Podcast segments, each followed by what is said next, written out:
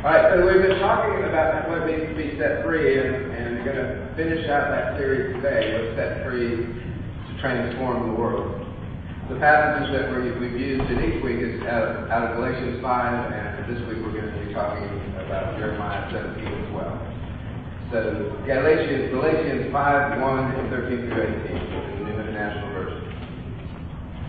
It is for freedom that Christ has set us free. Stand firm then, and do not let yourselves be burdened again by a yoke of slavery. You, my brothers and sisters, were called to be free, but do not use your freedom to indulge the flesh. Rather, serve one another humbly in love. For the entire law is fulfilled in keeping this one command, love your neighbor as yourself. If you bite and devour each other, watch out. You will be destroyed by each other. So I say, Walk by the Spirit, and you will not gratify the desires of the flesh. For the flesh desires what is contrary to the Spirit, and the Spirit what is contrary to the flesh. They are in conflict with each other, so that you are not to do whatever you want. But if you are led by the Spirit, you are not under the law. And Jeremiah chapter 17, beginning at verse 5. This is what the Lord says. Cursed is the one who trusts in man, who draws strength from mere flesh, and whose heart turns away from the Lord. That person will be like a bush in the wasteland. They will not see prosperity when it comes. They will dwell in the parched places of the desert and salt land where no one lives. But blessed is the one who trusts in the Lord, whose confidence is in him. They will be like a tree planted by the water that sends out its roots by the stream. It does not fear when heat comes, its leaves are always green has no worries in the year of drought, never fails to bear fruit. The heart is deceitful above all things and beyond cure. Who can understand it? I, the Lord, search the heart and examine the mind to reward each person according to their conduct, according to what their deeds deserve. This is the word of God for all people. Thanks be to God. So the mission statement of the United Methodist Church is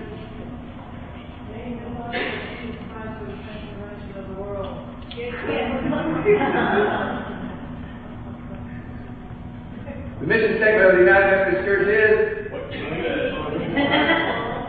making disciples of Jesus Christ for the transformation of the world. Making disciples of Jesus Christ for the transformation of the world. That's the mission statement of the denomination. It's the, the mission statement really. I don't know how you get much better than that because that fulfills the commandments that were that have been given to us to go and make disciples. God's always about transformation. The vision that the gospel of Christ calls us to challenges us to, to be about transformation, to transform the world in whatever way we can. However we can go about doing that. See, Jesus was sent into the world to redeem the world. Not to condemn it, but to redeem it. And the kingdom of God is a here and now thing. Jesus brought the kingdom of God to us. It's why when we pray in the Lord's Prayer, Thy kingdom come, Thy will be done on earth as it is in heaven, that's where we pray for our country and for our community and for all that, that is here because we want the kingdom of God to be kingdom people. The kingdom of God is a here and now prospect. There's a heavenly reward, but it's not just a heavenly reward. It's about now. Jesus is about now kingdom of God is here when he came. He lived and died so that the world would be different. So there wouldn't be the same old, same old. So that culture wouldn't be. And if we're going to make the world a different place, then we have to focus on God and not ourselves. We talked at length about this last week when we're set free to serve, because that's what that's what that's about. It's about looking outside of ourselves, making a difference in our world. And that was a point of concern for the prophet Jeremiah. See, he knew that when we focus on ourselves, we end up trusting ourselves, and we do that, we lose our way, we lose the path, because it's no longer about what God wants, it's about what Mike wants. And if what Mike wants is not always going to be in line with what God wants, I have a battle that goes on inside of me just as you do between the flesh and the spirit. They're pulling at me. It's the tension of Christianity. It's the tension of our journey together. It's why we need one another. It's also why we study uh, the Bible. We study Scripture to learn more and more about the character of God and who this God is. And, and that's where challenge and encouraging you to do that. God is seen in creation, yes, but He's also given us a great gift of His Word. Trusting in ourselves actually limits our freedom. That may not make sense, but well, what? Wait a minute, I can go do whatever I want if I trust myself. But that's a pathway to destruction that will limit your freedom in the long term. So we're to focus on God. And when we make that move, when we move from trusting in ourselves to focusing on God, I love the, the picture that Jeremiah paints of the river. That's uh, how I see it in my mind is a, is a river, a beautiful river with boulders in it, and, and a tree planted right beside it. You see it's grown up? And, and that's us. We're that tree by the river with our roots running down into the river. How cool is that? That's, that's Christianity. That's, that's what Jeremiah paints for us. When we pursue God, we get that. Doesn't matter what comes. Doesn't matter what storms come. We are replenished by the water of life in Christ. It's a powerful picture that he paints. So being guided by the Spirit enables us to move, to have a paradigm shift. Changes the world in which we live and we begin to behave and act differently. And we are part of God's mission. So the example that we set helps others to see God through us. So how do we make the world different? Well, we make ourselves different. That's how we make the world different. How do you see transformation? It starts at home. Starts right here. See, I can't change you. Have you noticed that? Anybody married? Can I get an amen? It's not easy to change another person, but you know the person I can do something about? I can do something about me. I may or may not, but I can. And that's where it starts. So it starts at home. We want to be about transformation. We want to be about the business of God, and it starts with self. We're to be God's eyes and ears and hands and feet in the world. Once we accepted Christ, if you were if you were immersed and you went under the water, that old man, that old woman, that old boy, that old girl is dead. That life is dead. And when you're raised up, you're raised up into a new life. You are a new creation in Christ. That's what we're called to, being a new creation. It means not doing things the way everybody else does them. And that's the way it's been in the Christian church over the years. Martyrs. We have, I mentioned the ones, part of what got me to looking at ISIS was looking at martyrs over the ages. And they have always faced down principalities and powers, right? Stood up to Rome. Rome wanted, you have to worship Caesar. They said no, and they got put in a ring with lions for their faith missionaries all around the world, from old to now, would go into communities and places where, where it was darkness. The light of Christ was nowhere to be seen, and many of them gave their lives for the gospel of Jesus Christ. And I wonder when I'm when I when I'm preaching something like this, I go, Mike, what would you do? And I don't know. You know, it'd be easy for me to stand up here and say, Well, I would I'd give up my life in a heartbeat. Would I? I. I hope so. I hope so. But it's happening all around the world. Ordinary laymen and laywomen, empowered by the Holy Spirit, become extraordinary in their lives as they make a difference in the lives of others. They help they help the, the least and the lost among us, the orphan, the widow, and the prisoner. We make the world different by making ourselves different. You want to be set free by Christ, you want to be set free to transform, transform the world. Here's the message today. We make the world different by making ourselves different through the power of Jesus Christ, through the power of the Holy Spirit. That's how that happens. That's the message. I'm going to say it a few more times along the way, but that's the point. We make ourselves different by the actions that we take that either draw us closer to our God or move us farther away. Our heritage in the United Methodist Church is interesting as well. I know many of you didn't come straight, to you, you weren't raised Methodist. I wasn't either. But when I learned about the theology of the United Methodist Church, I, I like it very much because it's about action. You know, we weren't founded to be a church. Did you know that? We were founded to be a movement. There's this guy who was an Anglican named John Wesley, and he was started doing things like meeting with, with a small group, and, and they held each other accountable. And one day I'll bring in the questions that they used to ask each other. that we don't really want to know that much about each other. Actually, we probably should, but, but they're tough questions about what are you doing with God? What, what's what, what is God doing in you? Where did you fall short? What is it that needs to change in your life? How do you, how do you draw closer? And they would hold each other accountable in small groups. They got out they started visiting people in prisons, which was not commonly done either. They were about social action, about making a difference. difference. Wesley would say it's personal holiness and social holiness. See, we're to bring God with us everywhere that we go. And we're to make a difference in the world where we are. And now, you know where that starts? You know? Yeah, right, right here. It starts with us. It starts individually, and that's how how it can begin to spread. That's how transformation can start. We weren't founded as you know, gather together and let's, let's, let's praise God and, and enjoy the blessings of God. That wasn't how Methodism started. Methodism, you know what, we, what, what our social uh, holiness has meant? It's meant schools and it's meant hospitals and it's meant orphanages that were founded by, by the Methodists, by people who were raised Methodists, universities. Groups of people went and visited the poor and the sick. I love our nurture committee because I can't get out and see everybody. It's not really my job. It's our job together to take care of one another. Lay people going about the business of being the church, operating mission. We, we launched the first war on poverty, came out of the United Methodist Church. We attacked slavery as an injustice.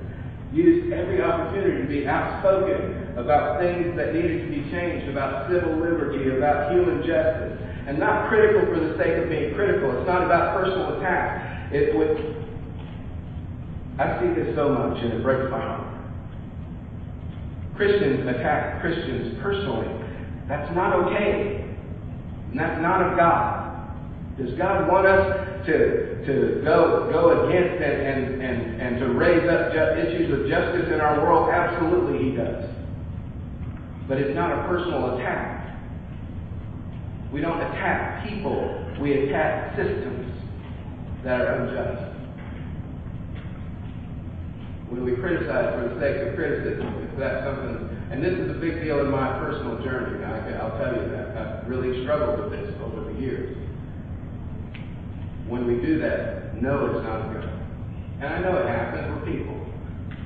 And hopefully we can hold each other accountable in this place to not do that, to not talk about negative about one another, about our country, about our world, about those around us.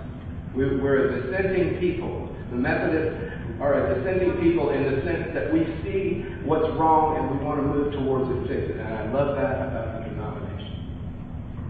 It's a big part of the reason that I'm. You know that you've been here, been here a while. You know how, what I primarily talk about. Mission, right? Mission, mission. God has no hands and feet but ours. Be about the business of God inside and outside the walls of this church. That's being the church. That's what we're called to. Transforming the world in the name of Jesus Christ. And we don't do it through our own power because we can't. But what does happen is that the Holy Spirit is with us and engaged with us. Is a part of us.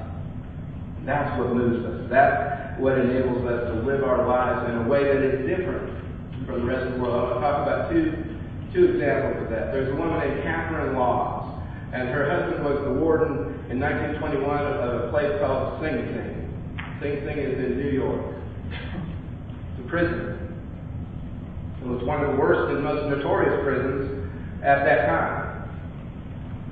And after they settled in, what Kathryn did was she decided to do something different. She did something that no woman had ever done. She went down to, to watch a prison basketball game in the bleachers with the prisoners and took her three kids with her. She sings in Sing Sing. You want to carry your light in a dark place? That was just the beginning of how she would transform the world around her. She met or heard of an inmate who couldn't see. So she, you know she did? She went and learned Braille so that she could teach him how to read. Another prisoner was deaf. So you know what she did? She learned sign language and went and taught him how to sign so that he could communicate. That's bringing, you know, hiding under a bushel, no? Well, that's, that's what we're talking about. That's letting your, letting your light shine. That's what it is. And then there was a tragedy that struck. He was killed in an automobile accident. So they were going to have the service, and as they were headed out to the chapel, prisoners stood at the gate as the funeral procession went by. Most of them crying. And then they got bold enough to ask the warden, her husband, can we go to the service? And he allowed them to do so. So they walked the three quarters of a mile to the chapel and walked all the way back. All of them. Without being under guard. That's transformation. That's bringing your light into a dark place. She lived by a different value system than a lot of us. She was willing to put herself out there. Was she willing to die? Apparently. Apparently.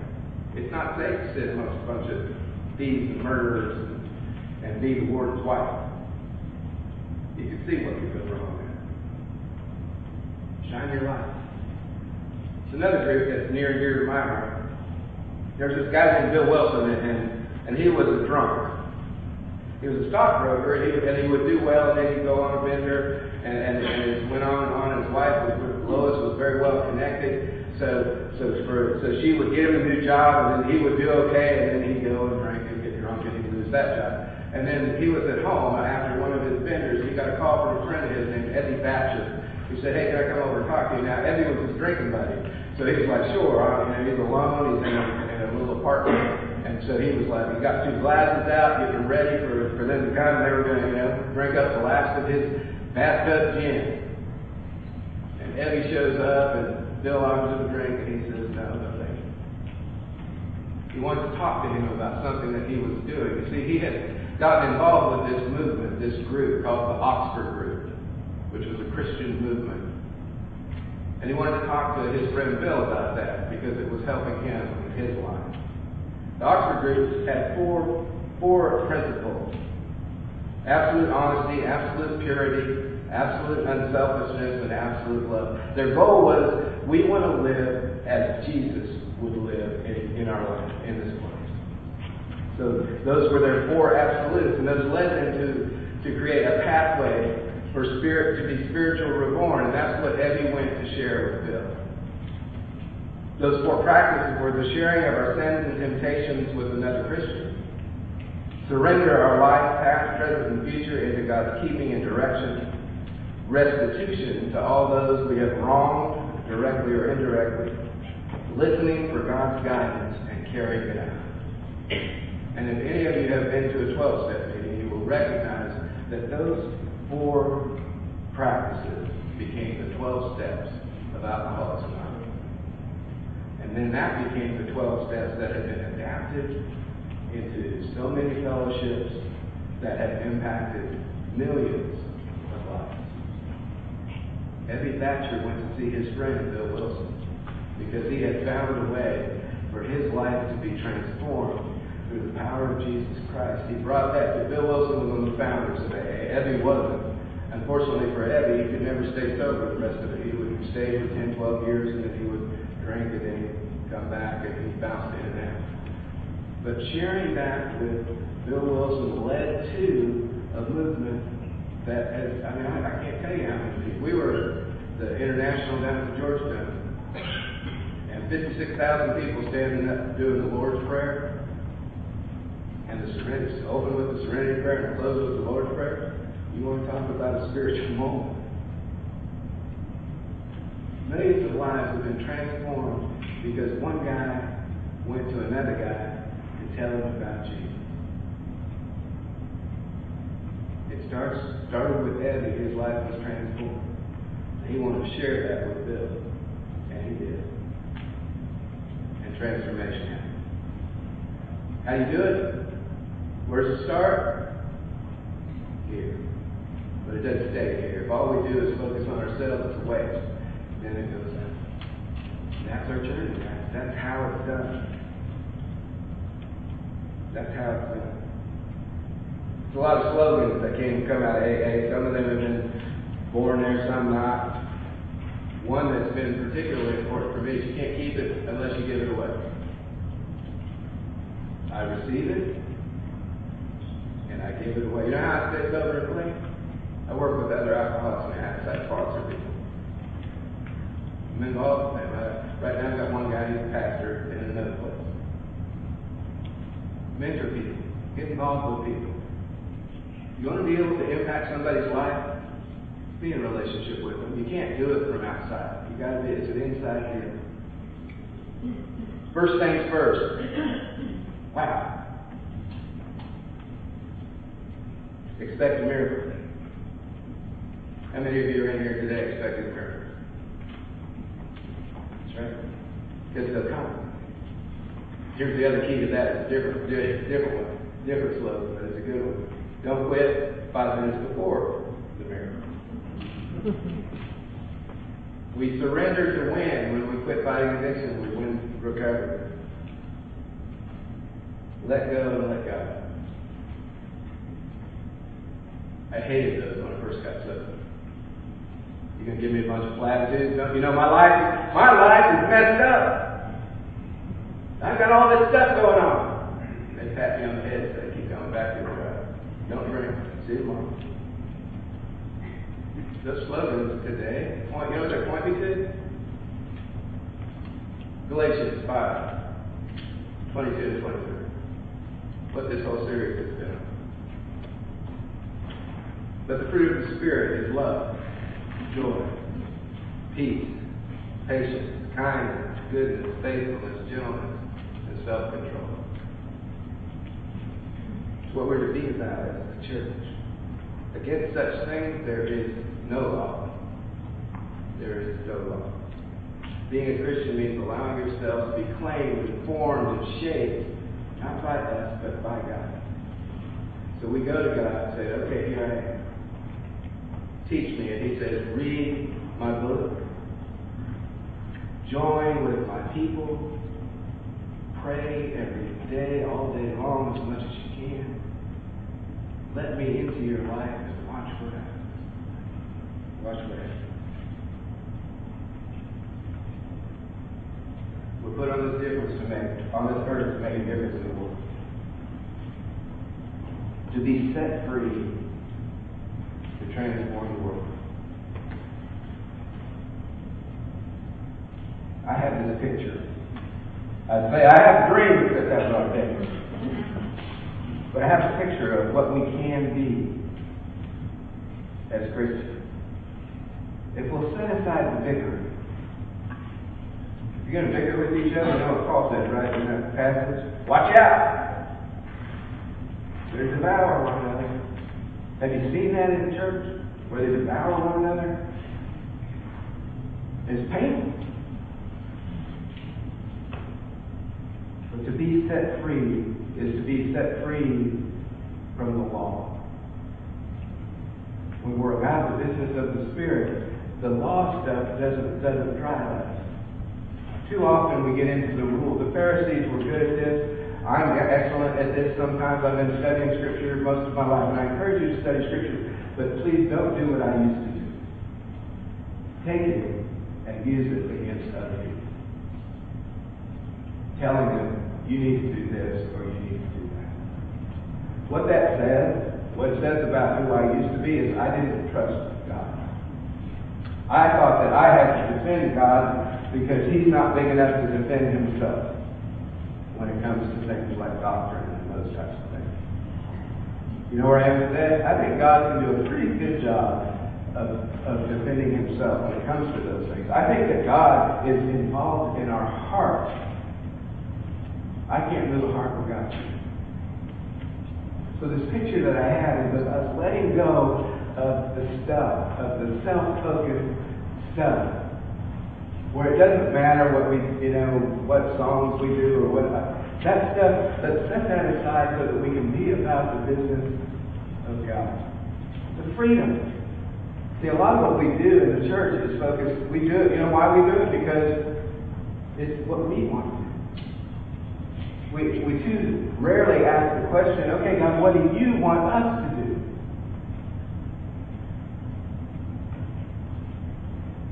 My vision is that of a place where that's not the case. Where we might, you might come in and we may not do any music.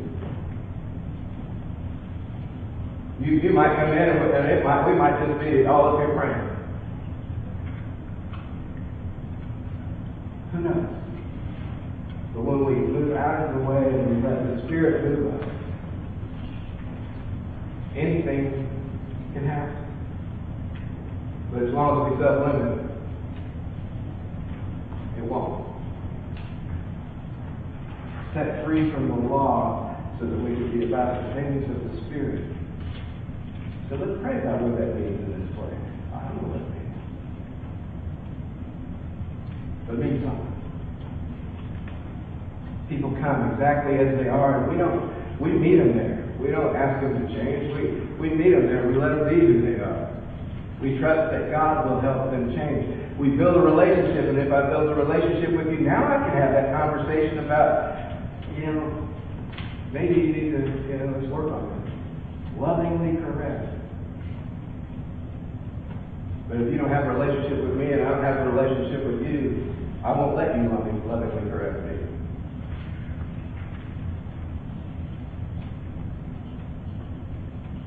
There was a woman caught in adultery. Most of us know the story, right? This is, I'll close with this. I know we're. The woman caught in adultery. So then they bring her before Jesus, who's sitting there and he's drawing in the sand. And they tell him, Rabbi, she was caught in the act of adultery. Our scripture says that we should stone her. And he was right. That is what Scripture said. You know Jesus' response, right? You that is without sin, cast the first stone. And they dropped the stones from the oldest to the youngest, and they went about their business. And he asked her who accuses. One word, your accusers. She's like, no. Well, neither do I accuse. And he says, go and sin no more. And the man that I used to be, the one who was so worried about this, the keeping the law and keeping the, my understanding of Scripture and defending God, would say, "Aha!" But he didn't say just go. He said, "Go and sin no more," as if that ended the argument. See? And then this week, I got this thought. Like, okay, what do you think would have happened if they'd brought her back next week and she'd done it again? What would Jesus have done? Kill her. Go ahead. I told her once, that's it, she's done, right?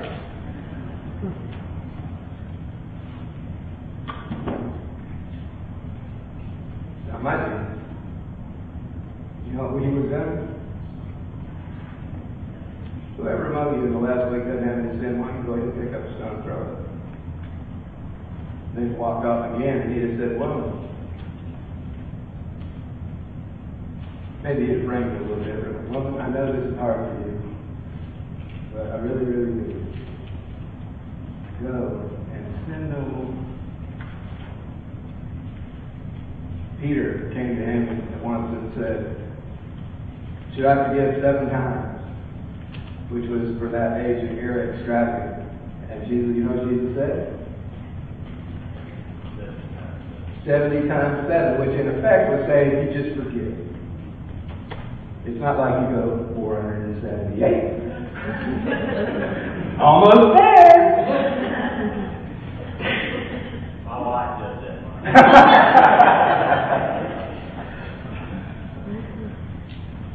and it's one of the hardest things in my Christian life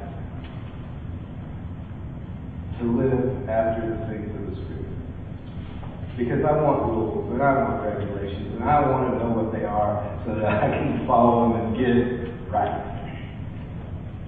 You know what Jesus did with that stuff? He just turned it upside down. He said, I came to fulfill. He did not do away with Scripture. We're serious when we say study Scripture. We need to know more about the character of God. But he turned it upside down in the understanding of Scripture. And that's why one of my fears for us in, in the current church is that we can get too locked into Scripture. Study, study, study, but don't let it be legalistic. Don't then take it and hit somebody else over the head with it. Being set free to transform the world requires us to be after the things.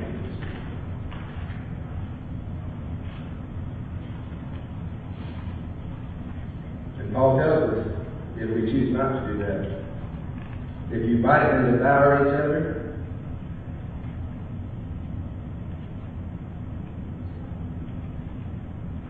come on, watch out. Watch out. You will be destroyed by each other. As usual, uh,